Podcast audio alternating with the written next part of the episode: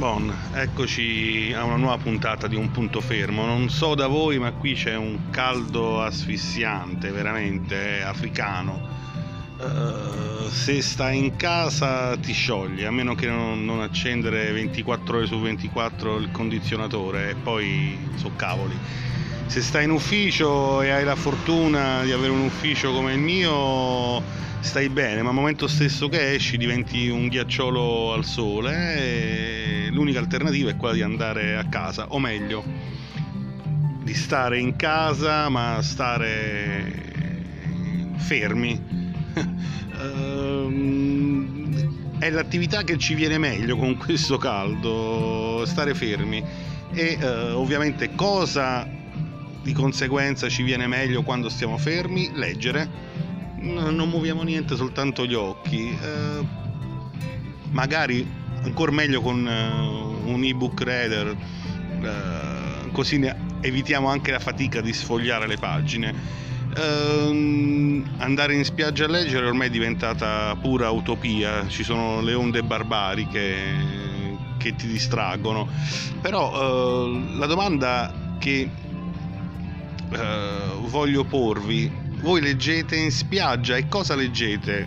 Mm, ho uh, preso dei dati dalla Mondadori e sono rimasto un po' sconvolto a vedere quali sono i titoli preferiti dagli italiani sotto l'ombrellone in spiaggia o a bordo piscina e uh, devo dire che mh, mm, alcuni di questi effettivamente li ho trovati anch'io nelle mani della vicina di ombrellone o di altri personaggi strani.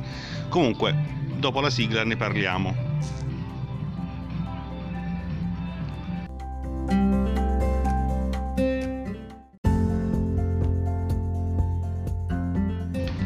Come tutti i lettori lo sapete bene, l'estate è il periodo migliore, il momento migliore dell'anno, quello perfetto per leggere, anche perché con questo caldo ben poco altro puoi fare. Uh, se oltre ad essere dei lettori siete anche personaggi che amano stare sulla spiaggia o in bordo piscina o anche uh, in un bel giardino di montagna saprete benissimo quanto è bello leggere in vacanza. Uh, quello che io ad esempio non sapevo invece è quali sono i gusti degli italiani sotto l'ombrellone. Eh, sono veramente scandalosi e purtroppo ho potuto verificarli come già vi dicevo. Uh, ce n'è per tutti i gusti, si va dai classici del Sud America ai gialli, a, addirittura agli intramontabili romanzi russi uh, e uh, ai classici della letteratura americana. Stranamente le classifiche dei libri letti sotto l'ombrellone sono, sono dominate da anni da un libro che non mi aspettavo per niente i fratelli Karamazov. Ma perché leggere questo mattonazzo sotto l'ombrellone invece di rilassarsi? Uh, qualcuno potrebbe dire perché non si può farne a meno, ma uh, non è sicuramente una lettura leggera, leggera o piacevole, uh, non è adatta alle vacanze, eppure a quanto pare mi sbaglio. Uh, secondo le statistiche Dostoevsky si fa leggere, è intrigante e diverte, soprattutto la vicina di ombrellone può fare la paracola con le amiche che leggono al massimo settimana enigmistica mettendolo in bella mostra sul materassino, ma in realtà secondo me non lo legge per niente, perché è un libro monumentale mm, e merita tutt'altro che le vacanze. Un uh, secondo posto è occupato da invece un bel giallo, questo sì, uh, ammetto di averlo letto anch'io in spiaggia, è Dieci piccoli indiani, è un giallo per eccellenza, bello fresco, uh, frizzante, immancabile veramente tra i classici da sotto l'ombrellone. È sicuramente uno dei capolavori della Christie e se non l'avete ancora letto correte a comprarlo e rimediate. Uh, una curiosità, non è soltanto il romanzo giallo più letto sotto l'ombrellone, è effettivamente il giallo più venduto in assoluto della storia. Uh, scoprite chi è il colpevole durante queste vacanze, non vi vado a raccontare la trama. Al terzo posto un italiano, il barone rampante, ok, mi sta bene. Um, se si è appassionati di libri, di lettura, uh, amate o amerete, se ancora non l'avete letto, quest'opera di, di Calvino. Uh, in realtà è uh, il secondo volume, a dirla, a dirla, tutta, di una trilogia uh, seguito da Il Visconte dimezzato e poi Il Cavaliere inesistente. la storia qua di Cosimo, un bambino e questo sì, questo mi sta bene da leggere sotto l'ombrellone, magari senza bambini da picchiare. Al quarto posto le classifiche vedono il Grande Gatsby.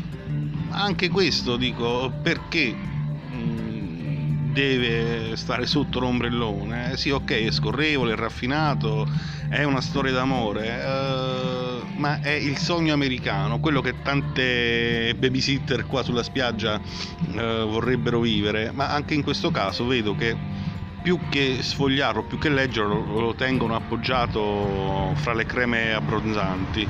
Bon, ehm, guardatevi il film a questo punto.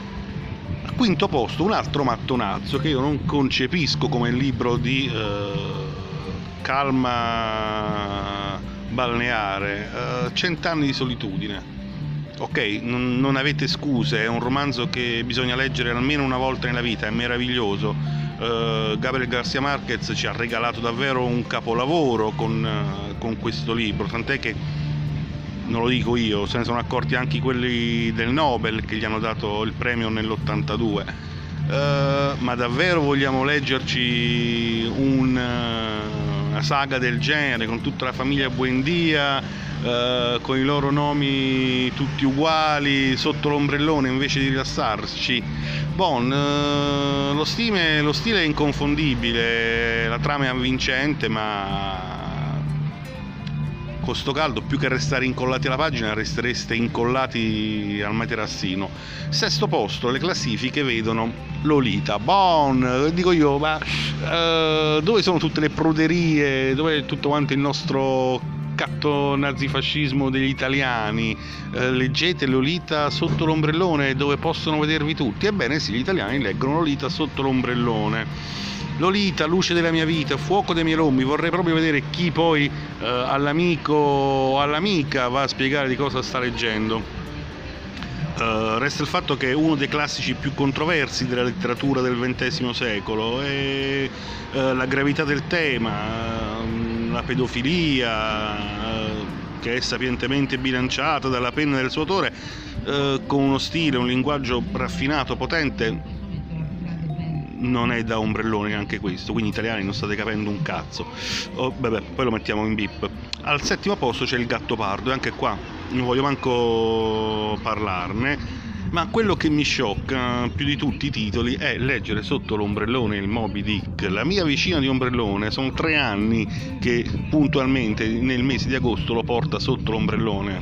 Eh, pensavo l'avesse riletto o letto più volte, invece no, sta sempre pagina 26, sono andato a controllare di nascosto il segnalibro e sono tre anni che sta a pagina 26, anche questo più che altro secondo me è eh, quasi uno status symbol per far vedere alle amichette che legge libri impegnati e mattonazzi di grande letteratura. Eh, però a questo punto lo fanno anche tanti altri italiani. Eh, si identificano in questa metafora dello scontro tra l'uomo e le forze della natura e poi ne parlano sotto l'ombrellone. In realtà hanno visto soltanto il film. Uh, prima di darvi gli ultimi due libri di questa lista delle grandi letture sotto l'ombrellone, vi faccio notare che io sto registrando dalla veranda del mio bar a cui sono tanto affezionato e mi stanno, rincoi- mi stanno rimbambendo con uno stereo a palla e più alto ci sono anche dei bambini che scorrazzano. Uh, vorrei consigliare alla mamma un chiodo da 10 ma penso che poi mi... vabbè. Il libro alla posizione numero 9 è quello che per me va bene anche in questo caso. Non si può parlare di mare e di classici senza il vecchio e il mare un libro ormai anzianotto del 52, anche questo ha fatto vincere un Nobel uh, allo scrittore, racconta di coraggio, tenacia, ma è il mare il vero personaggio, quindi sì, mi sta bene, non è troppo lungo, non è pesante, è scritto in maniera meravigliosa, e Bonn. Questo sì, è un libro che potete leggere tranquillamente in vacanza. Ehm e arriviamo a quello che è il libro in posizione numero 10 per gli italiani, è Wuthering Heights, eh, Cime Tempestose eh, della Bront. Anche questo è un libro bello vecchiotto ormai, eh, scritto nel 1845-46.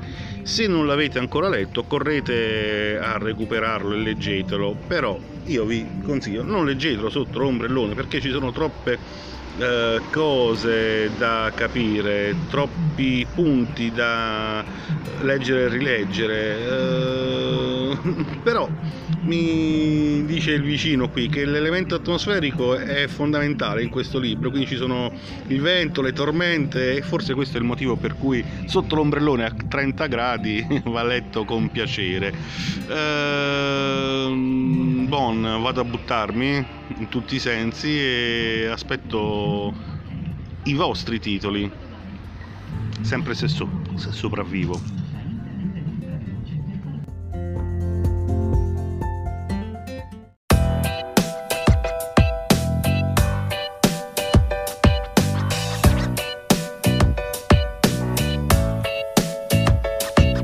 Punto fermo.